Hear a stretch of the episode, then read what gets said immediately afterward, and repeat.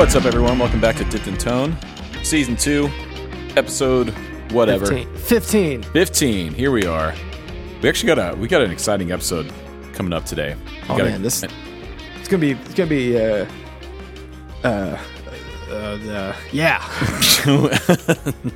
got a good rig to dip. We got a really good subject. We're talking about possibly the rebirth of American tube manufacturing in my very own home state of Georgia, which is very cool.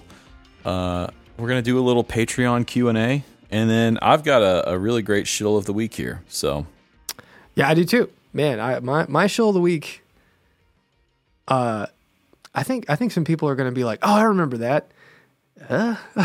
So, yeah.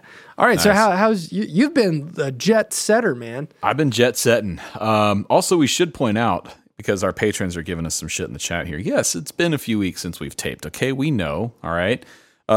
We've kind of been transitioning to the final form of Dipped in Tone, which is our good friend and your favorite bass player on the internet for pedal shows, Mr. Addison from, I don't know if he wants me saying his last name or not. So Addison from the JHS show is now mixing and editing the show and handling all the stuff so that we don't have to do it anymore, which means we'll actually be able to keep the show going on a weekly basis. So long as we can record it in time for him to do it. Yeah, but we're ahead of the schedule, man. We're on the ball this week. We could do two this week. We could do two this week. I mean, my God, look out. As always, shout out to the patrons. If you want to join in while we're taping these live and be able to submit your rig to be dipped here, you can join our Patreon linked down below. And we greatly appreciate it because all of that Patreon money goes straight into keeping the show afloat and paying Addison to edit and mix and everything. So we wouldn't be doing the show without the patrons. So thank you guys. Thank you so much. Yeah, I've been jet setting, man. I've been getting around, you know. Mm-hmm. 2 weeks ago, I was in New York City for the first time in 2 years, which was it's weird. Generally, I would get up there at least twice a year, two or three times a year. But with pandemic and everything, blah, blah, blah, we all know what happened. So I was up there for Rick Beato's live show with Tim Pierce. And it's always good getting to hang with Rick, but the highlight for me was getting to hang with Tim Pierce because I don't see him that often. I hadn't seen him since NAMM of 2020. And you really could not meet a more genuine and kind human being than Tim Pierce. He's amazing. I love the guy. So that was a lot of fun. Rick's show was awesome. He did an amazing job. Crowd was great. And and then last week I went, speaking of JHS, I had a super last minute thing come up that called me out to Kansas City to do a thing with JHS that I can't quite talk about yet, but hopefully you'll see in the near future. Yeah. And you did a live stream. Which was great for me because you featured one of the pedals, but it's the 1347 Mass Street music thing. It's been doing great. So it's a great pedal, dude. Thank you. That was actually the first time I've played one was on the stream. And I think I said this on the stream, but I think it's a really good. It's a good fuzz for someone who's fuzz curious but doesn't quite maybe know what they want. And doesn't want something that's going to be too like crazy, going to sound like their amp's going to blow up or too weird, and it's just a great sound of fuzz. Yeah, it's way more approachable. So yeah. So what have you been up to the last 2 weeks? Oh my God, I've been working on a thing that comes out on the 31st of this month, so in a few days. People in the Discord are asking if I'll show it. I won't because can I show the prototype? No.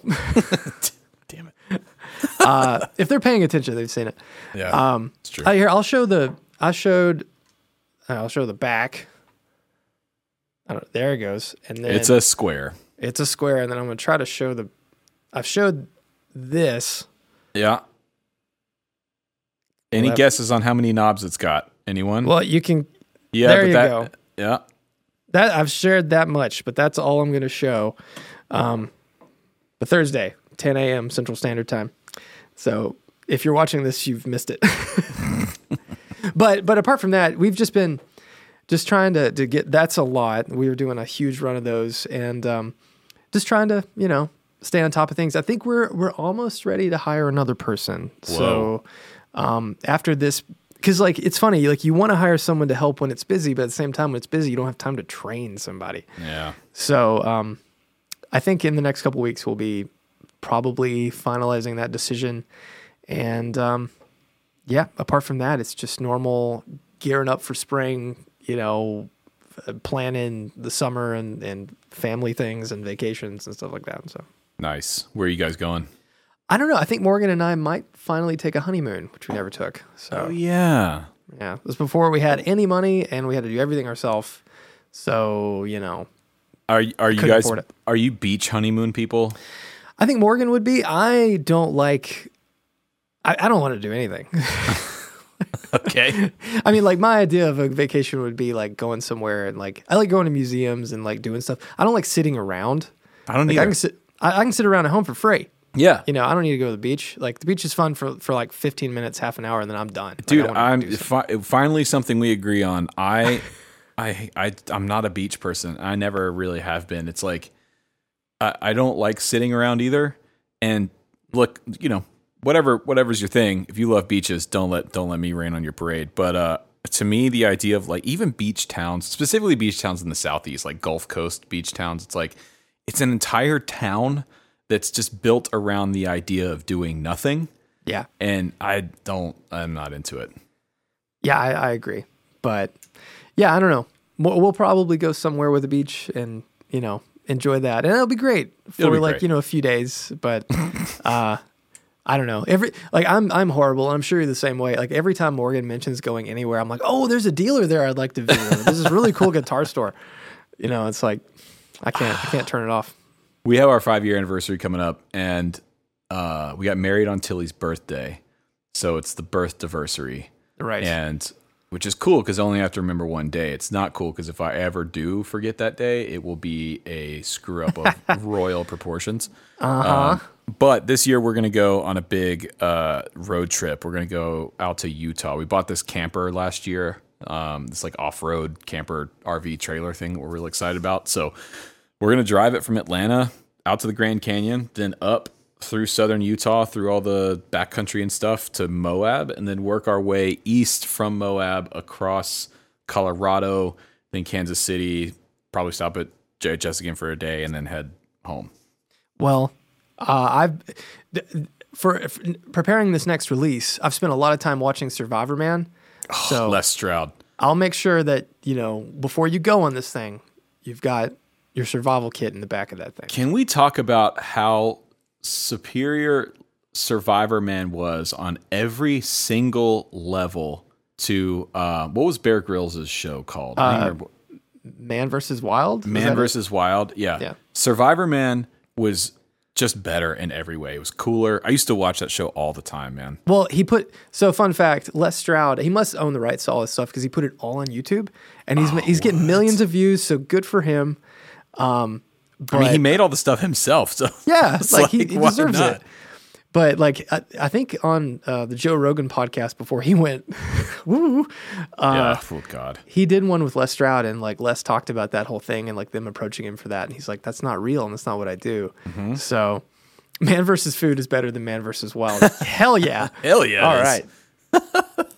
So, yeah, I've enjoyed it. But at the same time, every time I watch those shows, I'm like, man, I really need to have, like, you know, a Leatherman and some rations and flares in the back of my car, which is like it's never gonna matter, but yeah, realistically, I think that's just being a dude. It is. Dudes like things, and we like to carry things, and we like to be prepared for situations that are never gonna happen. But we like the idea of having the thing to be prepared for the situation that's never gonna happen. Yep. But yeah, it's great. Les Stroud was actually, dude. I remember one Survivorman episode. The one that really stuck with me was the one where he was stranded on the ocean in the raft. Yeah. And that for me was like, I never in a million years would I want to be in that situation ever.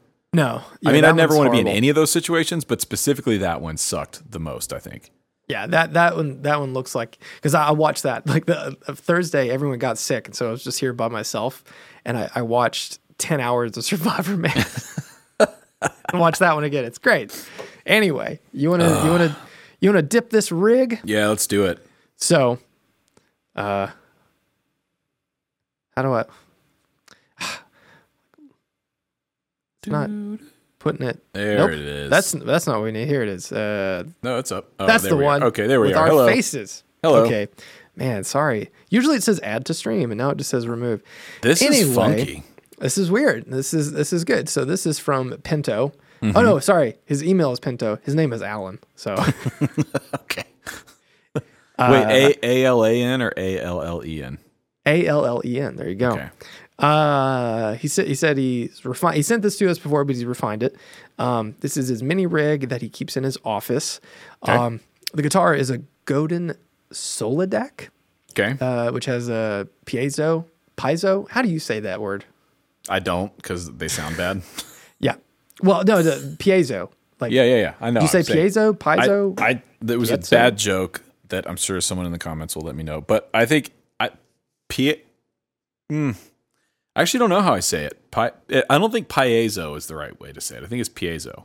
Piezo. Anyway, so he has this Godin with that system. He's got a Fender Super Champ, one of the old ones, 18 watts, red plug, spring reverb, push-pull mid-boost. He says the second amp he ever got it in a pawn shop in 1985 for $65. Is that Rivera era? I do believe that's Rivera era. Yeah, because the push-pull thing was a Rivera era thing. Right. Fantastic stuff. And his pedal board is real sweet. He's got a Polytune, the EWS Little Fuzzy Drive, Electroharmonics Crayon, Catalinbread Valcoder Tremolo Overdrive Boost. Cool. CKK Space Station Pro Delay Verb, and then he has a lithium-ion rechargeable power supply under the board, and that's it. So this is a quirky rig, and I feel like we're getting back into something. We've had too much good, safe. Yeah.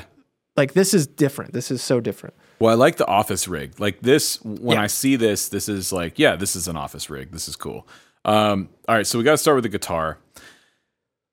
I don't like Godins, man. I've never liked them. I think to me, this is further proof that of how hard it is to design an original guitar shape that looks good.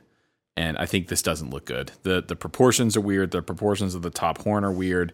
The proportions of the center belly, like the center cut going into the lower bout, are weird. I don't know. What do you think? I like it. Oh, God. I don't like. Don't get me wrong. Like, it's definitely. I agree with you, but I think it's just different enough to where it kind of works. I wish the pick guard extended up into that top horn. I don't think that would make it. I think it would make it look worse, though. It would call more attention to how, like, just over. It's just the wrong size. You know what it is? The guitar would look great if that top horn wasn't so big. If they would have cut that top horn down just a little bit, because the rest of the guitar is fine. I mean, it's almost Les Paul-esque in shape, but it would be kind of cool as a double cut. Yeah, it'd be way cooler as a double cut. Yeah, that would be killer as a double cut. But don't care about the piezo bridge thing, and chances are, I'd say Alan's probably not using that all that much with this setup. I don't understand the appeal of that. Anytime I've ever played one, like in a Parker or like the Slash Les Pauls or the PRS that have those, I don't get it. I mean, I understand if you're gigging and you have to cover a lot of ground, the utility of it, but I don't think it ever sounds good unless you had a dedicated rig to make it sound good. Yeah, and even then they don't sound good. Also, what's with the knob placement on this guitar? It's like, I'd say that bottom one is the piezo volume. Yeah, but I'm talking about the actual placement. Like, you've got two on the pickguard and then one just kind of floating out in space. Shouldn't that be in, like, Strat style in between the? That would make sense. I bet what it is they have one with and without the piezo. And that knob is probably where the battery goes or something. But dude, so the knob behind, that's the worst place for a knob, for a pot. On like, look at where it is. It's it's under the tremolo arm. Yeah. So you've got to like reach behind the bridge to get to that. The more I look at this guitar, the more it's making me. Tremolo arms, they really can make or break knob placement, because like certain guitars, I had the Revolta Combinata, 15, whatever number it was, the one with the Duesenberg Les trim on it. Yeah. And the tremolo arm on that damn thing, you couldn't get to the knobs fast enough, at least for me. So I'm with you on that. You got to be quick draw on those knobs, just like, wow, get to that volume. Look out, man. Fastest. The classic Godin reach around. Yeah. All right. Hey. Graham, that's the fastest knob twister in the east of the Mississippi. Zach Broyles. Man. Old Zach Knobs Broyles. Knobs, as we call him. Okay. Yeah. And then the single hum thing. Okay. I mean, it's cool. I'm fine. I'm fine with that. Yeah. The guitar, though. I kind of like it. Wait, and then I can't quite tell, but is there a Godin logo over the 15th fret on that oddly shaped top horn? Sometimes they have that logo up there. Let me pull up the full-fledged. Because that's... Yep, there it is. It's okay. They always have that. This might be my least favorite guitar on any rig dipping. Why do you need your logo on the guitar twice? So you don't forget. It's so like if you're on stage and you're on the Jumbotron and they're filming the headstock, they got the brand name. Filming the body, got the brand name. Don't forget. Boom. I'm gonna start doing it on all the pedals. I'm gonna put it on every edge. I'm not gonna say it. It's gonna be really mean. Anyways, I like it. It kind of reminds me of those weird Gretsch Beasts. Do you remember ththose? No. Like the BST 100. Oh man. No, I don't. But why do you like this? It's just, I don't know. It's just quirky and a little weird. And obviously I like little weird and quirky stuff. No, you like stuff that's bad. No. See, that's not fair. There's no good or bad. There's just different tastes, right? You're right. But there's something about these kind of like funky, like looks like it could have been made in Italy pawn shop guitars that I find really appealing. Okay, but here's why it's not that though, because the weird funky made in Italy guitars from the 60s are cool because they're so out there and so quirky. This one misses the mark. I think if this was offset, it would actually work. I think if it was offset more like a Novo, then that top horn would make more sense. The bottom cut would be great. Yeah. And I will say that I have played some Godins, and it's Godin. That's proper pronunciation, right? Godin, yeah.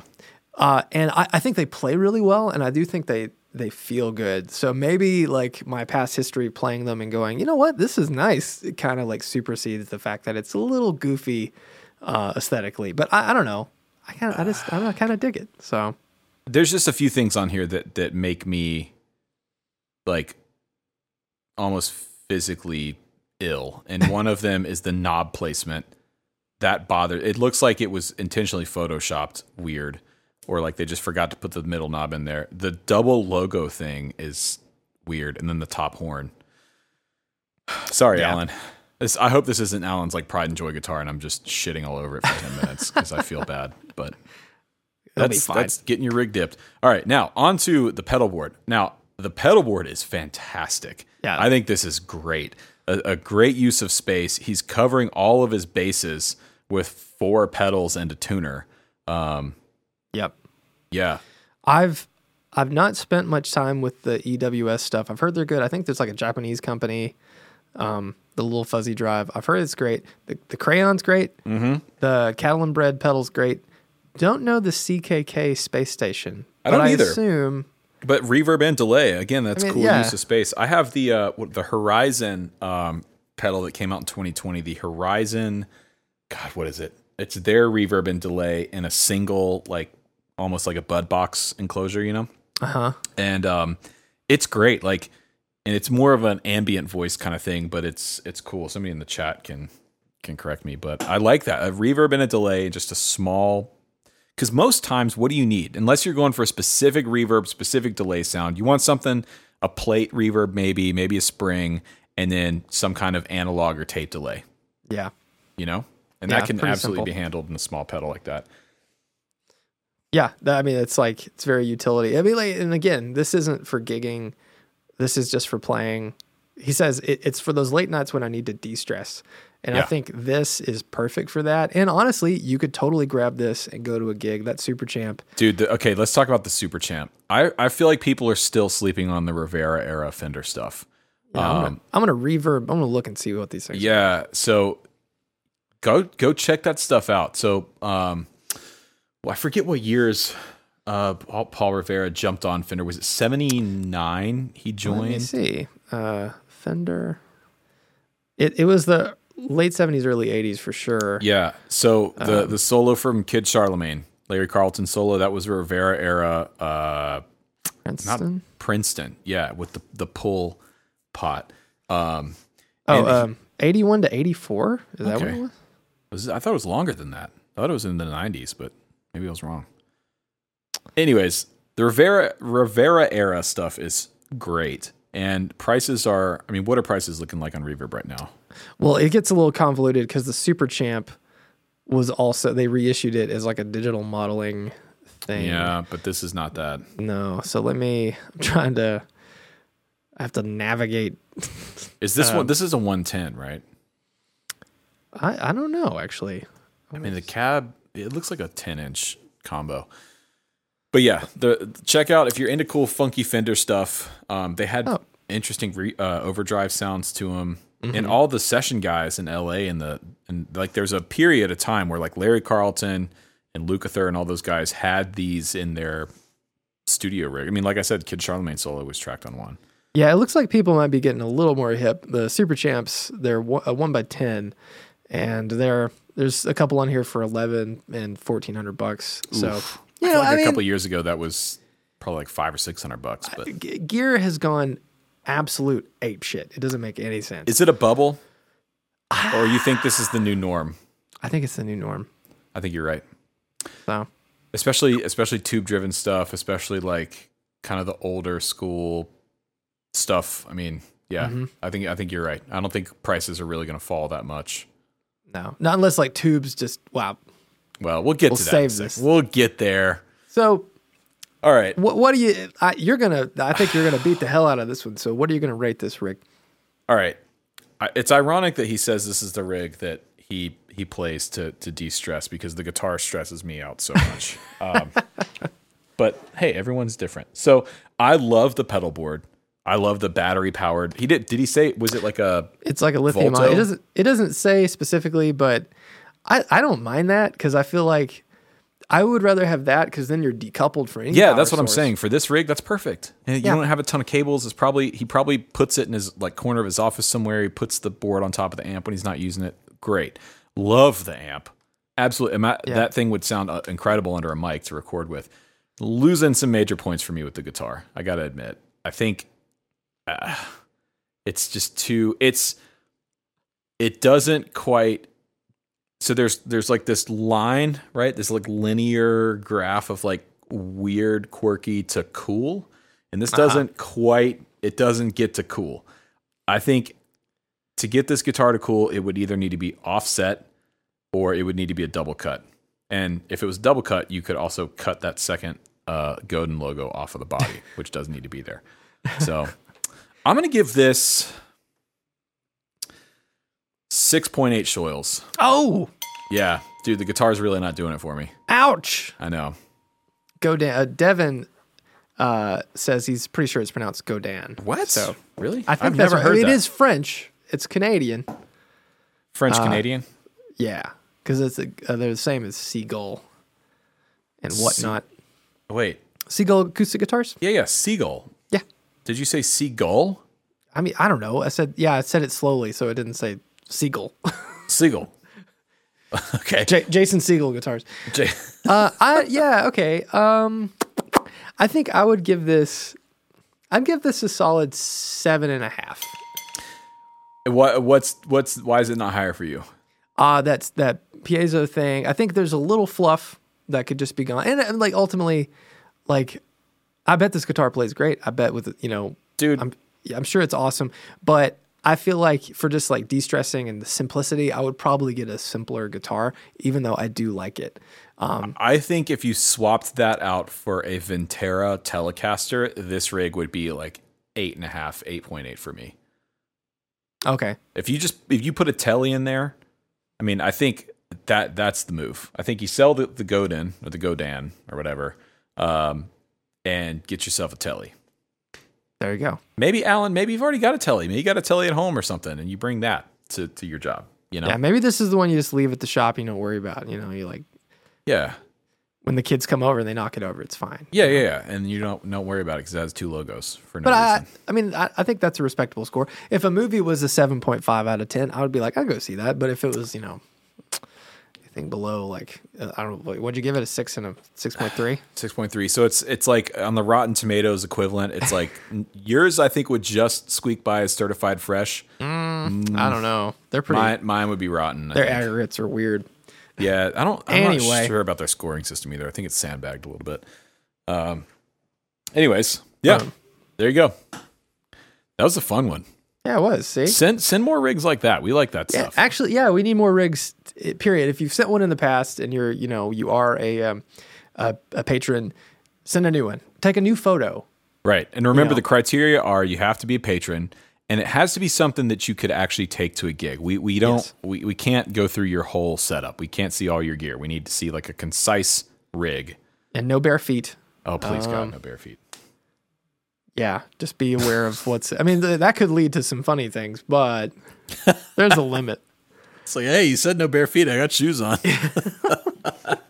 It's just a pedal board and shoes everywhere. Oh, yeah. Have you ever seen the thing in the middle of it? Yeah, or you ever seen the Craigslist, like when people sell mirrors? Oh, yeah. On Craigslist? Oh, my God. Yeah, yeah. Oh, man. All right, cool. So what are we getting into today? So we're going to talk about that, I hear with my guys, that tube situation and the fact that there may be a company making tubes here in the States. Yes. Well, there already is, but tubes for... us losers. Right. So I first heard about this about 2 weeks ago on Pete Thorne's Sunday Night Live stream. And he just mentioned it in passing. I had not heard about it anywhere else, but he said like, oh yeah, there's a Western Electric they've got a thing on their website right now. They're asking about, what other tubes they should make and if you'd be interested. So I went to their website and they had this full questionnaire. I'm sure everyone's heard about it by now. Western Electric tubes. So I filled my thing out. Added my email address, left them a quick message, and they emailed me back. About a week later, I got an email back from them. And at that time, it was, I think their head of marketing or whoever emailed me said they had received over 20,000 responses. And while they were not ready to release anything public at that time, it was a very PR answer. Essentially, they're saying, we're going to start making tubes again. Right. And I believe they have come out and said that publicly. Yeah, I think I've seen some like I don't know if it's a full-fledged press release, but some stuff to that effect that it's going to happen. Yeah, at least fingers crossed, right? Right. So Western Electric, they're based in Rossville, Georgia, which is basically Chattanooga, Tennessee. So for those of you who don't know, Chattanooga, Tennessee is basically on the state line between Georgia and Tennessee. So Rossville is a suburb of Chattanooga that's just on the Georgia side, but it's about 2 hours from me. Humbucker Music is based in Rossville as well. But Western Electric, they've been in business since 1869. There we go. Yeah. And they currently make tubes. So the idea that, there's no American-made tubes out there nowadays is not actually factual. This company currently makes a tube called the 300B. Which is a tube. Basically, there's a picture of it right there. God, look at this guy, like holding his face. Like, if your chin was a little further left, I'd have you right in the palm of my hand. He's doing some serious engineering. Scroll back up. Look at how like he's really thinking about some electricity or something right there. Super hard. My God. But anyway, they make a 300B. It's a hi-fi tube. Nice, dude. Their website is great. Yeah, this website is top notch. We got to get Squarespace as a sponsor. So yeah, even though I just ditched my Squarespace. Oh no! Yeah, sorry, had to go to Shopify. But anyways, how much are these tubes, Zach? All right. So, for those watching, I have these things pulled up here. So here is the tube. This parallax effect is so nice. In stock, ready to ship. The 300B vacuum tube. Cannot get over how good their website is. Okay, everybody ready? Yep. hold on to your butts. A matched pair is $1,500. Oh, no. A single tube is $700, and a matched quad is $3,099. Oh my God! How many? It's this thing only had two pins. How does this work?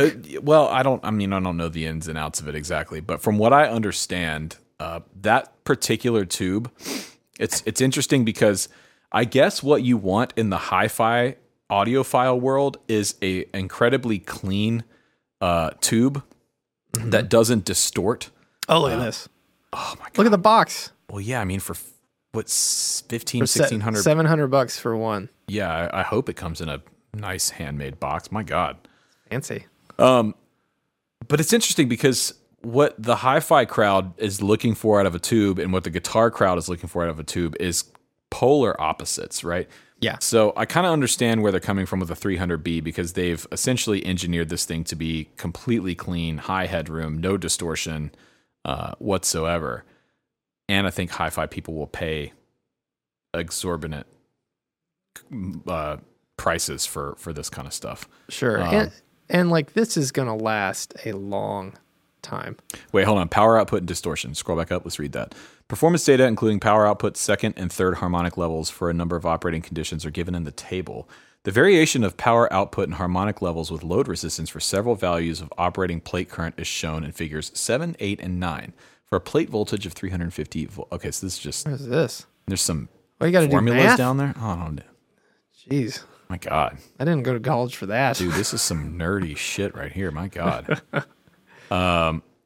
Someone in the chat can...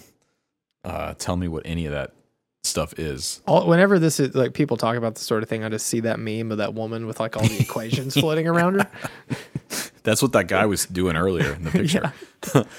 But this is interesting because they received enough of a response from the guitar playing community that it seems like they are going to actually tool up and start making tubes. Now, obviously, they're not going to be as inexpensive as JJ's or right. Any of the Russian tubes. I mean, I believe they're going to be quite a bit more expensive. So it begs the question, are we willing to spend more money on an American-made vacuum tube for your amplifier? Yeah. Yeah, I think it just depends on the price. I mean, from what we've seen, the import tube market is not going away entirely. I think we all panicked. Yeah. And just almost every website is completely bought out. There's like I've seen people say we have tubes and they have like NOS like stuff that's crazy expensive. So like I don't count that. I like a new production tube. So I mean if they can do this and even if it's at a significant premium, as long as it remains somewhat approachable, and I just saw on their warranty, they're 90 days from when they ship and when you receive them, but you can mail in a warranty card for 5 years on those tubes. Now, guitar amp tubes are not going to be warranted for that long, but if there's anything similar to that, even 90 days, I think that is pretty significant. So I mean I would be willing to pay more for like a set of a matched pair of EL84s because that's really what we're talking about here. Yeah, as power tubes, preamp tubes. There's a lot of them out there.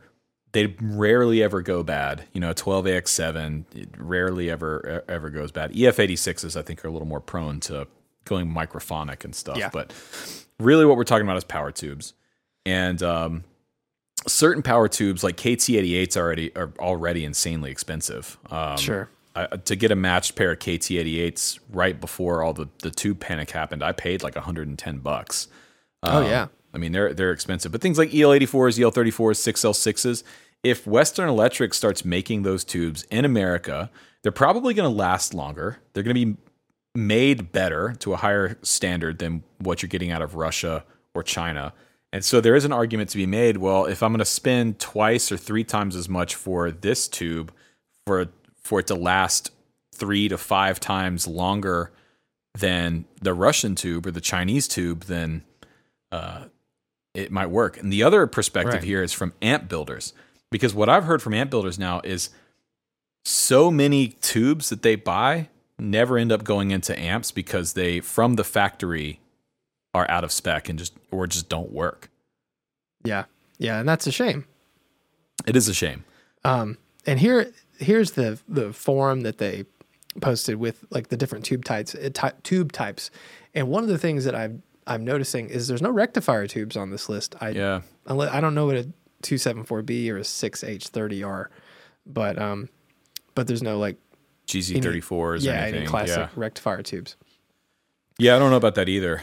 I mean, you're right about like for the most part, I think if you have something that is really well made, it's going to last a long time. I rarely change tubes unless they die, and right. I just don't. I would have to hope that if they made the tubes here in the States and they really had the QC, and it looks like these guys have got it figured out. Yeah. That they would be stable and long lasting and really be something you might have to do once every couple years instead of every 6 months. Yeah, but, and that's assuming you're playing that one amp every single day. Right. The reality is if you've got more than one or two amps and you're spreading your time playing between those amps, I mean, I haven't replaced power tubes in any of my amps in years because I play, there's not a consistent amount of time spent on one amplifier. It gets kind of spread out. I do want to go make a video up there though. Yeah, I mean, that just would be really cool. I'm going to reach back out to them and see if I can go up in the next couple weeks and shoot a video up there. But I do think there's another side to this discussion. And if you saw my video, wow. Oh, man, they got insulated wire. How much is this? Oh, 10. Oh, it's out of stock. Yeah. Oh, the red's in. Whoa! What's for 100 feet, though? So yeah, that's 100 feet's not that long. I mean, I guess if you're just making like speaker cables. Dude, this hi-fi world stuff is crazy. 10 gauge that's big. That's big. You know, a lamp cord, like most of your wires in your house are like 18 gauge wires. So that 10 gauge is significant. This, dude, the hi-fi audiophile world is something I don't know much about. And so I didn't know this stuff was this expensive. My God. Yeah. For those of you listening, it was 10 gauge, 100 feet was $1,100. Yeah. Oh, they got a CD player? Look at that. Whoa. How much is that? It's just like dipped in shopping. Maybe we should make this a segment on the show. We go dipped in shopping once a week. Oh, no, that would be bad. It's been way too much money. I don't know. Anyway, here, let's get rid of this screen here. Yeah, because we're getting distracted. But I think, so in my video I made a couple weeks ago, the point of it was not to cause panic, which people think I did, which is not my intention. It was to talk about how I think this moment is a catalyst in the guitar community for people who, you know, for us who already have tube amps, we're always going to have tube amps. We're always going to play tube amps. You know, we're always going to have backup tubes, all that stuff. But I think if tube availability becomes more scarce and tube prices go up and tube amp prices go up because the amp builders can't afford to keep their prices as low as they are with parts costs going up, it's going to make newer players and the next generation of players, the coming generation of players, rather than going out and buying a Fender Hot Rod Deluxe or something, or a tube driven twin reverb or something, they'll get the Tone Master version, or they'll buy a Kemper, or they'll buy a Helix or something, because there's already the debate of which is better. You get more for your money, you get more bang for your buck with a modeling amp anyway. So that was my point. And I don't think that's changed. No, I think that's the way we're going. I think like I could totally foresee Fender ditching all product. Like the Tone Master is a proof of concept, and they've already released how many versions of that? They've got the Super, the Twin, and the two versions of the Deluxe. And did that? That was it. That's it. Yeah. Mm-hmm. So there's 4. But I think we're going to see a shift from them, and all the tube amps are going to be like custom shop level, right? Fancy, and like I mean, I could totally see them making a Tone Master hot rod that would be just everyman friendly, affordable, loud. You know, maybe they fix Please fix that dirty channel. You know, just I was going to say, right. It probably will sound better than the tube-driven hot rod. It would have to. But, you know, just do that right. I mean, could you imagine if they made a Tone Master Blues Junior, how many... They would sell them hand over fist if they sounded at all like a Blues Junior or better, which would not be hard. If they did a Tone Master Tweed Deluxe, like a 5E3 Tone Master with the four inputs and everything, like, yeah, come on. What it's a proof of concept, dude. The Tone Master stuff sounds really good. Yeah. The thing that they did right is they made it look like the real amp. From a distance, unless you can see that little badge in the bottom corner, you don't know that it's not tube driven. 100%. I've said it 1,000 times. I'll say it again. If I'm in the market for buying a brand new deluxe reverb, or maybe even the super reverb now too, it's like, if I'm going to buy a new amp off the shelf, I'm probably going to buy the Tone Master, because it does the job that I would want that amp to do. It does that job better than the deluxe or the tube driven version. Totally. And it's not going to break your back. Like, there's no power scaling. It's not going to break your back. There's no disadvantages. DI out. And in a room, in a real life situation, yes, under a microscope, under microphones, you can hear the difference between the tube driven one and the Tone Master. It doesn't matter. In a real world situation, in a gigging situation, which is what those amps are for, they sound good. They sound really good. That's all you need. And I think, like, you know, all these companies are going to be, and players too, are going to be shifting to this mentality. Like, maybe my tube amp is my studio thing. It's my home thing. It's my, it's not my gigging thing, because just the progression of the solid state and modeling and all this stuff has just gotten so good. I played a Catalyst, a Line 6 Catalyst at Guitar Center on Sunday, and sounded great. It sounded really good. Like, it to me, like, there would be that argument, you know, why would you get a Catalyst if you have an HX Stomp or whatever, or in a Power Cab? That sounds like a recorded guitar sound. The Catalyst sounds like a guitar amp. Right. And just because of the construction. And how they made it. Like, I talked to Matt from Yamaha and Line 6, and he, you know, he was trying to drive the point home that it's not the same thing. It is made to sound like a guitar amp, and it does. Yeah. So, and I think, like, we're just going to see more and more of that. And, like, I want this tube thing to sort itself out and for the world to go back to some sort of normality. I mean, most importantly for the people of the Ukraine, but... Because all that aside, you know, I don't like to see people freaking out, and I don't want to see my friends in the industry that build guitar amplifiers struggling because of the tube crisis. But I hope that everyone can kind of, you know, shift their mentality that maybe modeling and everything is okay and it's workable, and they just have to go play some more of that stuff. I actually think there is a world where this could work out in the favor of the small boutique builder.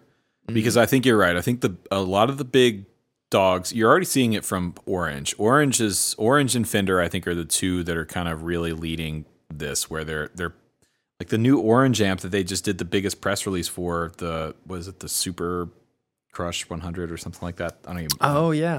It's all solid state. It's like, and it sounds great. The Milkman too. Yeah, Milkman, the amp, like so like Tim Marcus was on this in 2020, you know, he was doing this before any of the stuff started popping off. So my point though is, I think specifically younger players, a lot of them, not all of them, I think, but a lot of them are going to just gravitate more towards a digital amp solution, because it's there, it's accessible, it's what they're used to, it's what they've developed their sound on, and it's what they can afford and get their hands on. And if tube amps become more scarce and more pricey, that Orange Super Crush is only $500. Oh, really? Dang, that's cool. I want one. See, like, I can't shop. I can't, like, be left alone with a credit card and with a website. But yeah, I mean, it's going to be the next 5 years in the amp world are going to be really interesting to see what happens. Maybe this all regulates and goes back to normal and whatever. It was not that big of a deal, or it's a huge shift. I think it's going to be a big shift.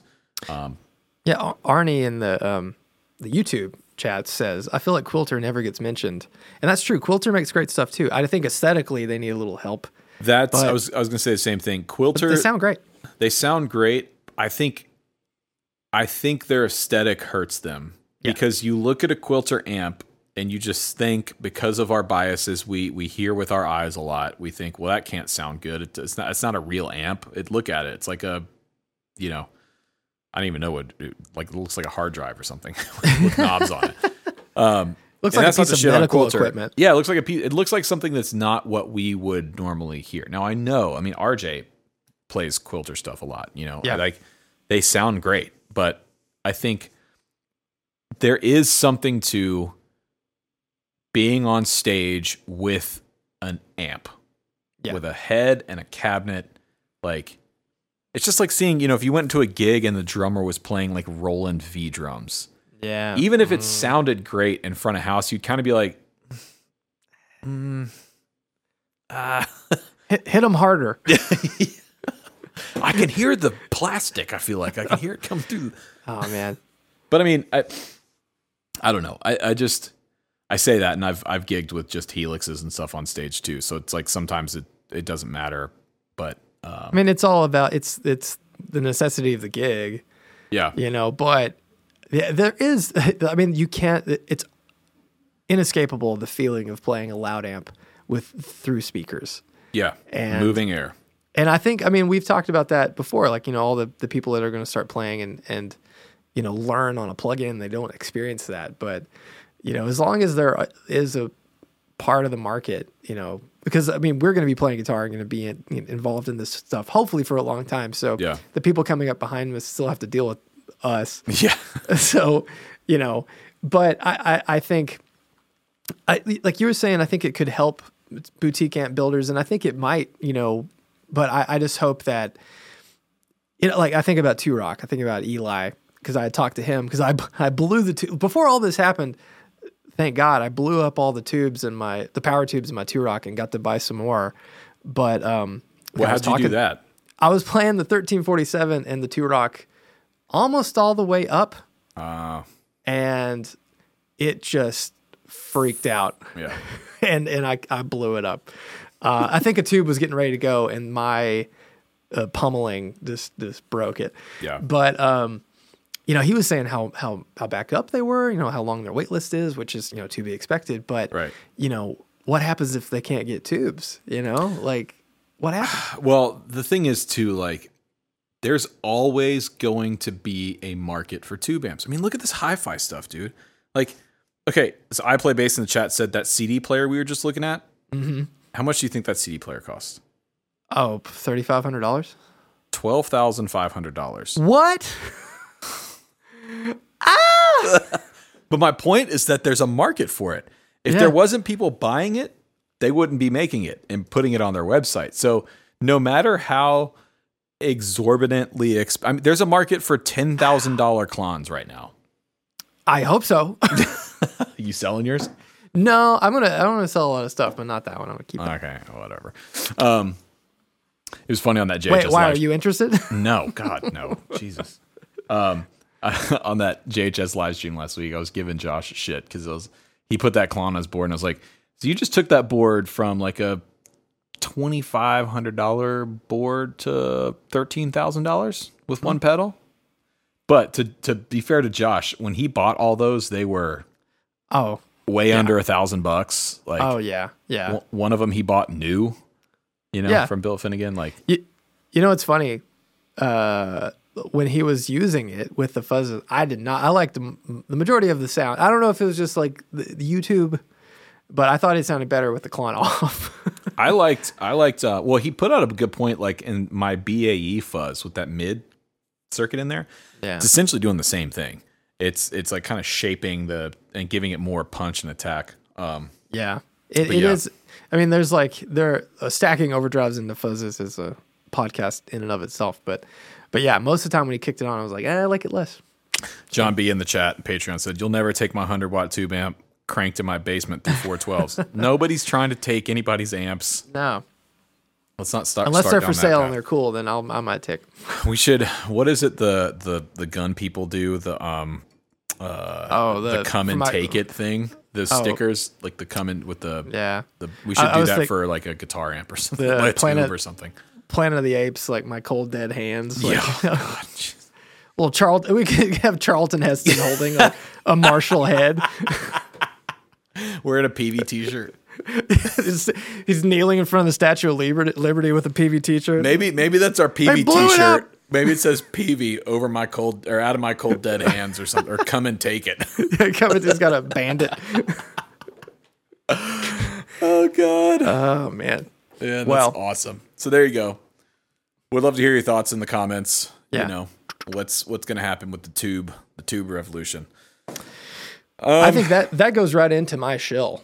Well, let's take, I think we're going to try one or two, Patreon questions here before we get into our shills. So, Calcudas in the Patreon chat is asking, the amp switcher you have is sick. What is it? That is the Ampete 88S, Ampete Engineering. So for those of you who don't know, my amp shelf behind me here, they're all plugged into an amp switcher, an amp and cab switcher in my rack that you can't see. It's off camera.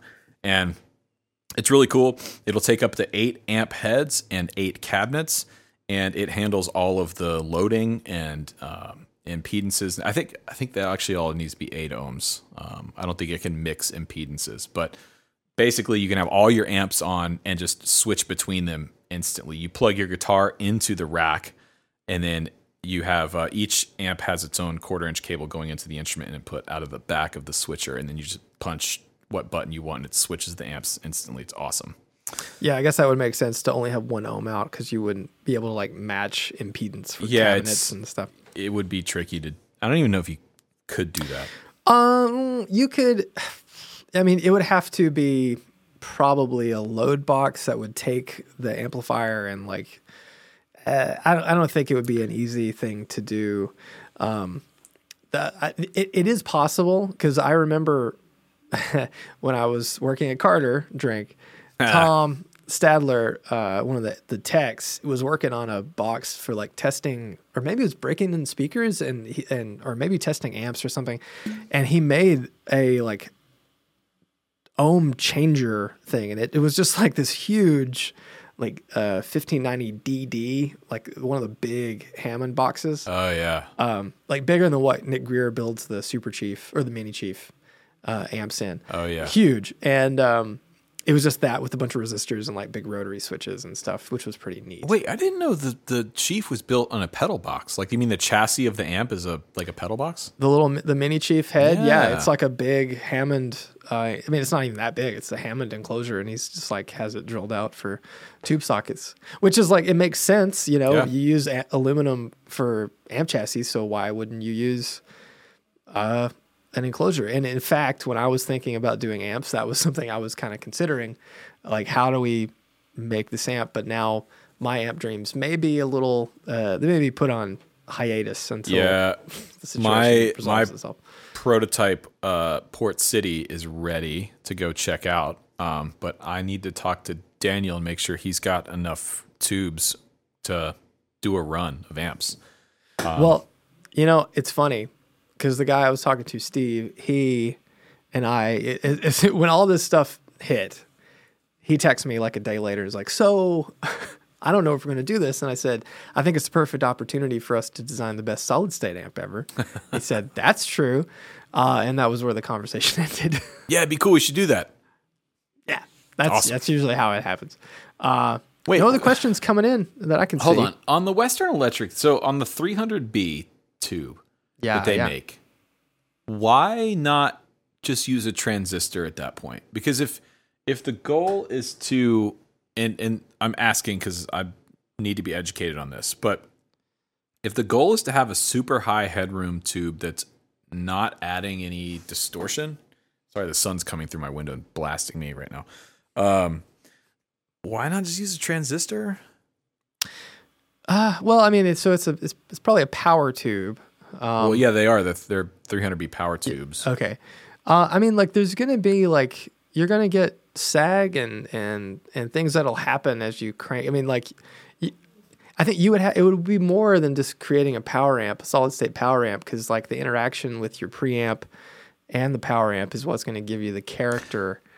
So I don't know. I mean, it's like you don't need it to do anything. No, I know. Obviously, you don't need it. I mean, my God. But it's also the idea of like, and again, I'm asking because I'm not an audiophile, so I don't know these things. But like, neither am I.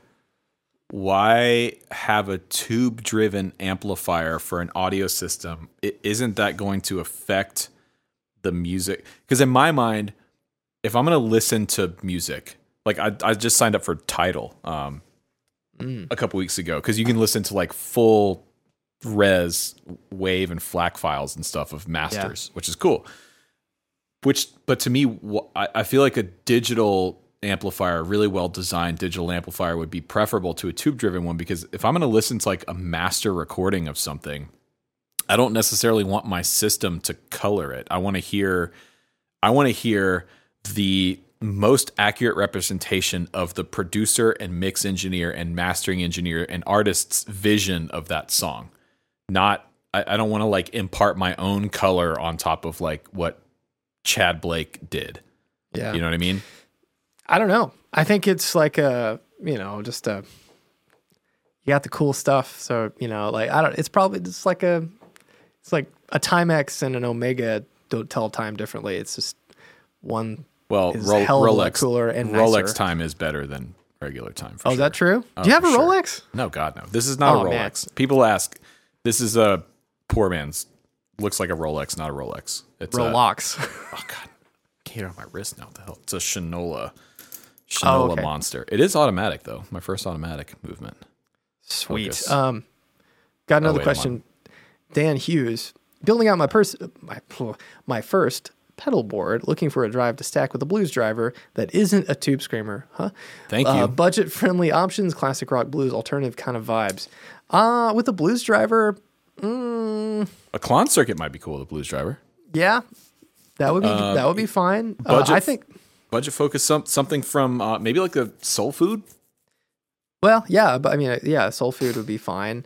I feel like here's what I would do: I would mod the blues driver and then use the boost, because blues drivers sound great, but they sound way better when you mod them.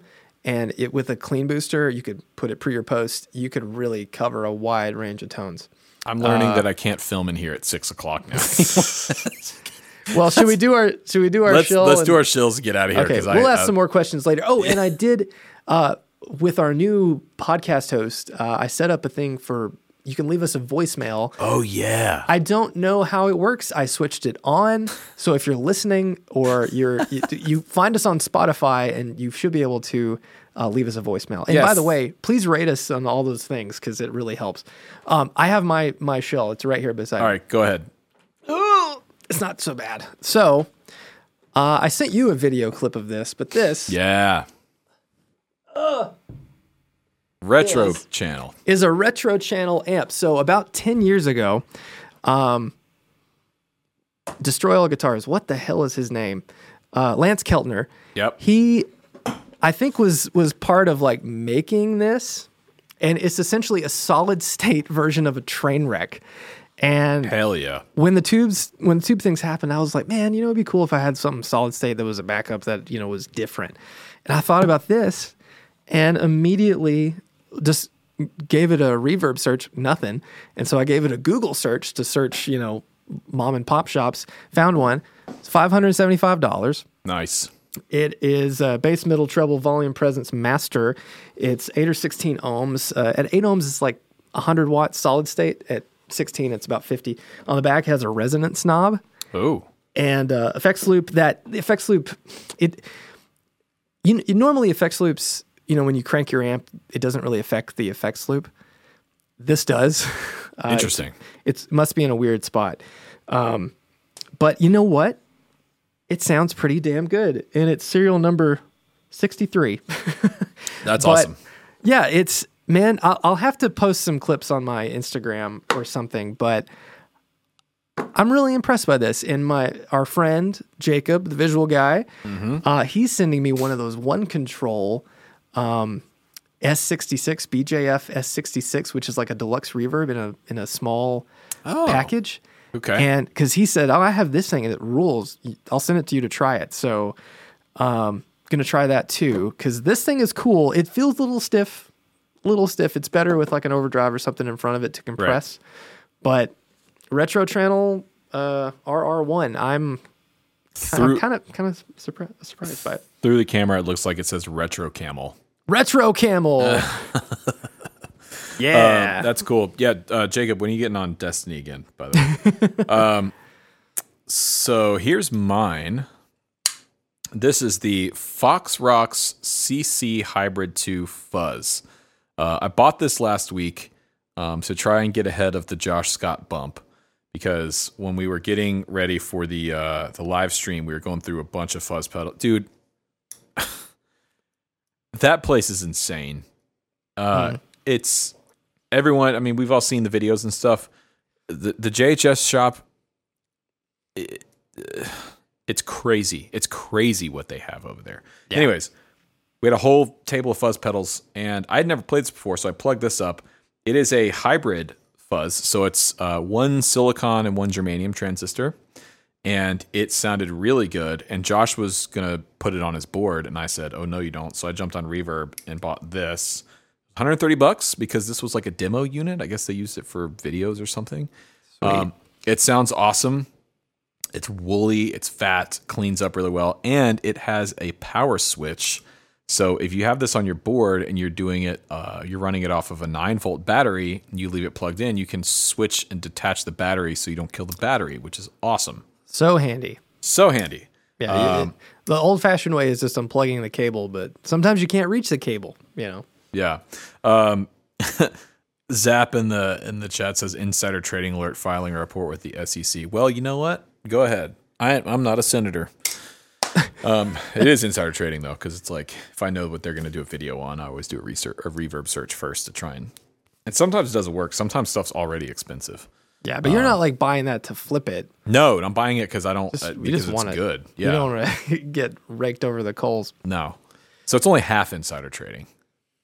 Yeah. So there you go. Insider buying. Fox Rocks CC Hybrid 2. They're super cool. If you're into fuzzes like myself, check it out. They're a lot of fun. Fox Rocks is a classic.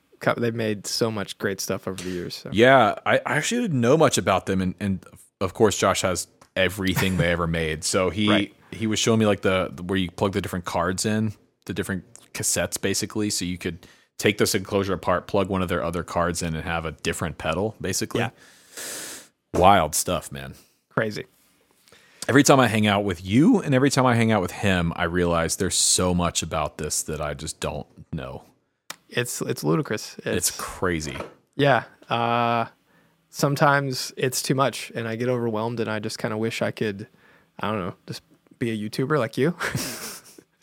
I don't know. I just wish I could build guitar pedals and not have to make video. You know what I don't like? Freaky Friday or what? No, what's the swap? With the twins?